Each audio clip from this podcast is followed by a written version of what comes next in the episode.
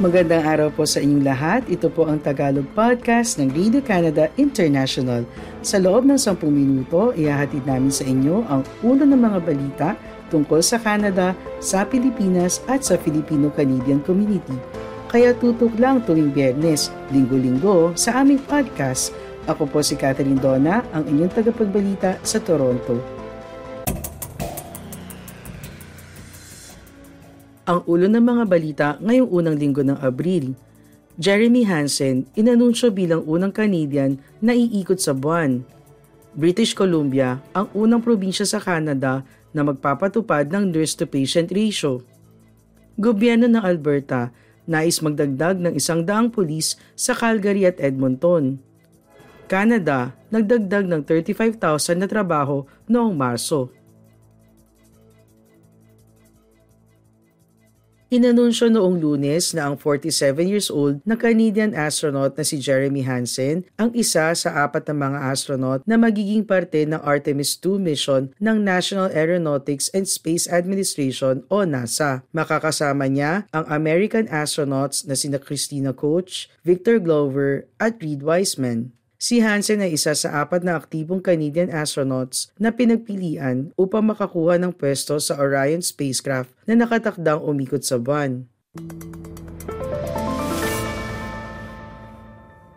Ang Artemis one ang unang test ng bagong mega rocket ng NASA na tinatawag na Space Launch System at ang bago nitong capsule ang Orion. Wala pang sakay na crew, inilaunch ito noong Nobyembre sa isang twenty-five day mission na matagumpay na umikot sa buwan. Ang Artemis two ang pangalawang hakbang sa misyon ng NASA na ibalik ang mga astronaut sa ibabaw ng buwan.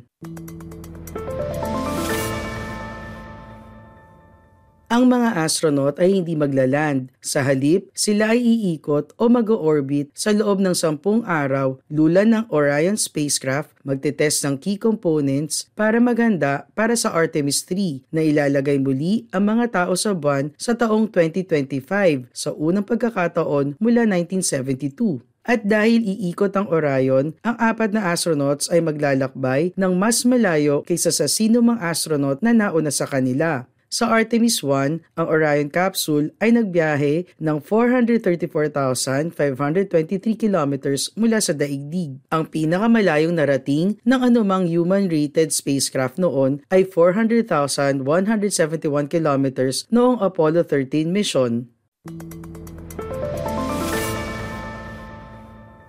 Ang Canada ay nakakuha ng pwesto sa Artemis two dahil sa mga kontribusyon nito sa Lunar Gateway, isang space station na mag-o-orbit sa buwan. Pero ang Canada ay gumagawa rin ng lunar rover na ibinigay ng M D A.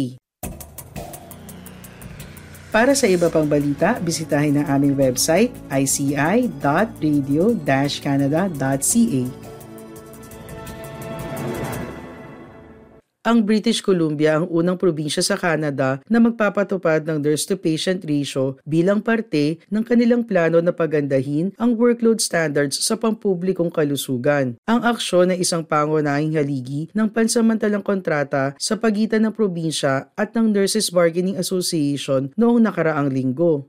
Sinabi ni Health Minister Adrian Dix na ang pagsiset ng nurse-to-patient ratio ay ang nangungunang international practice para sa pagre-retain ng mga nurse at pagbibigay ng dekalidad na pangangalaga sa kalusugan.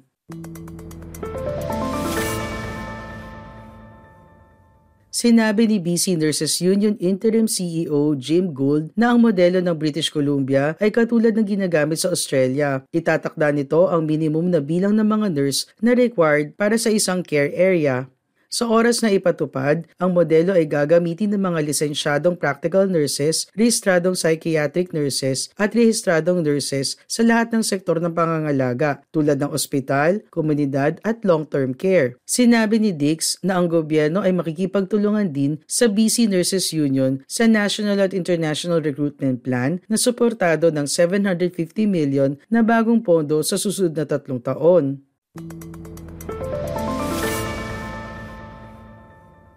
Sinabi ni Premier David Eby na ang bagong nurse-to-patient model ay babaguhin ang paraan kung paano inaalagaan ng mga tao at pahihintulutan ng mga nurse na gawin ang kanilang pinakamahusay na trabaho.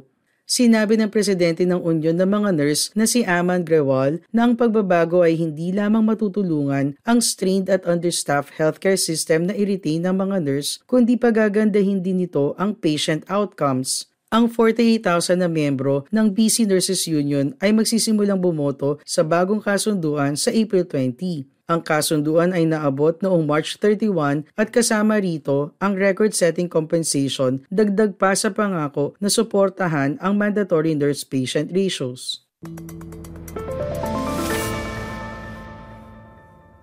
Tinawag ni Dix ang problema sa kakulangan ng mga manggagawa sa British Columbia na urgent at sinabi na ang probinsya ay aktibong tinatrabaho ang recruitment, gayon din ang retention ng mga manggagawa. Noong Enero, sinabi ni Eby na babayaran ng probinsya ang fees para sa international nurses, tutulungan na i-finance ang nurses na nais bumalik sa healthcare at gagastos ng one point three million para i-set up ang isang bagong pathway para sa internationally trained nurses at i-assess ang mga aplikasyon ng mas mabilis. Kasama rin sa pansamantalang kasunduan ang one-time career laddering fund na one hundred million upang pahintulutan ang mga may karanasan na nurse at healthcare workers na umabante sa kanilang karera sa loob ng pampublikong kalusugan. Sinabi ni Dix na ang layunin ay lumikha ng work-life balance sa nursing upang gawin ito na isang karera at hindi lang isang trabaho para sa ilang taon. Ang Tagalog podcast ng Radio Canada International ay available din sa Spotify, TuneIn, Apple Podcasts, Amazon Music at Google Podcasts. Sinabi ng gobyerno ng Alberta na ginagawa nito ang kanilang makakaya upang maglagay ng mas maraming pulis sa mga kalsada ng Edmonton at Calgary para labanan ng marahas na krimen, partikular sa mga transit station. Inanunsyo ni Premier Daniel Smith noong Martes na si Public Safety Minister Mike Ellis ay makikipagtulungan sa kanyang mga katrabaho sa gabinete upang mag-develop ng isang plano para magkaroon ng dagdag na isang daang pulis sa pagitan ng dalawang pinakamalaking lungsod sa Alberta. Binigyang diin ni Premier Smith na ang Calgary at Edmonton ay nakaranas ng pagtaas ng marahas na krimen sa mga transit station sa nakalipas na taon. Ang mga detalye tungkol sa plano ng probinsya upang magdagdag ng pulis ay hindi pa available. Bilang tugon sa mga katanungan ng reporters, tinataya ng Public Safety Minister na ang pag-hire ng isang daan na pulis ay magkakahalaga ng fifteen million dollars, humigit kumulang one hundred fifty thousand dollars kada officer. Sa isang pahayag, sinabi ng minister na ang pondo ay ipapamahagi sa susunod na labing walong buwan.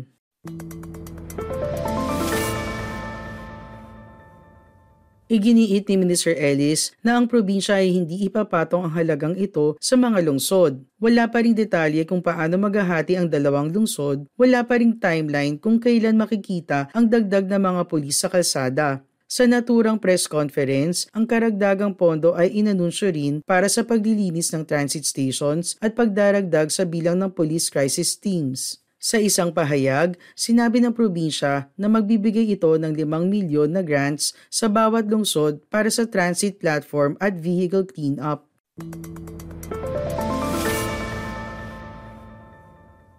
Tungkol naman sa crisis teams, sinabi ng mga opisyal na walong milyon sa susunod na tatlong taon ang mapupunta sa police and crisis teams, kung saan ang mga pulis ay ipapares sa mental health workers upang tumugon sa mga tawag kung saan ang mental health ay kinokonsidera na isang factor. Ang pondo ay dodoblihin ang bilang ng police and crisis team sa Calgary mula twelve patungong twenty-four at titriplihin ang bilang sa Edmonton mula six patungong eighteen.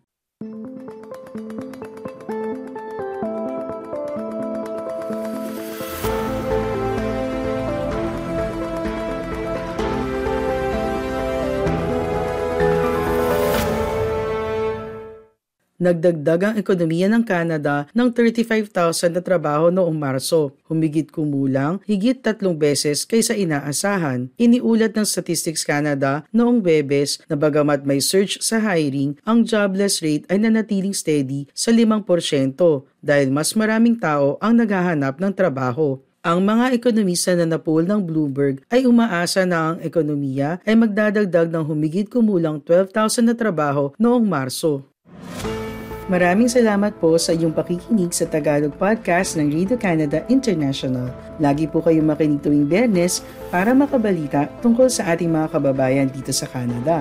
Hanggang sa susunod na linggo, ako po si Catherine Dona ng Radio Canada International.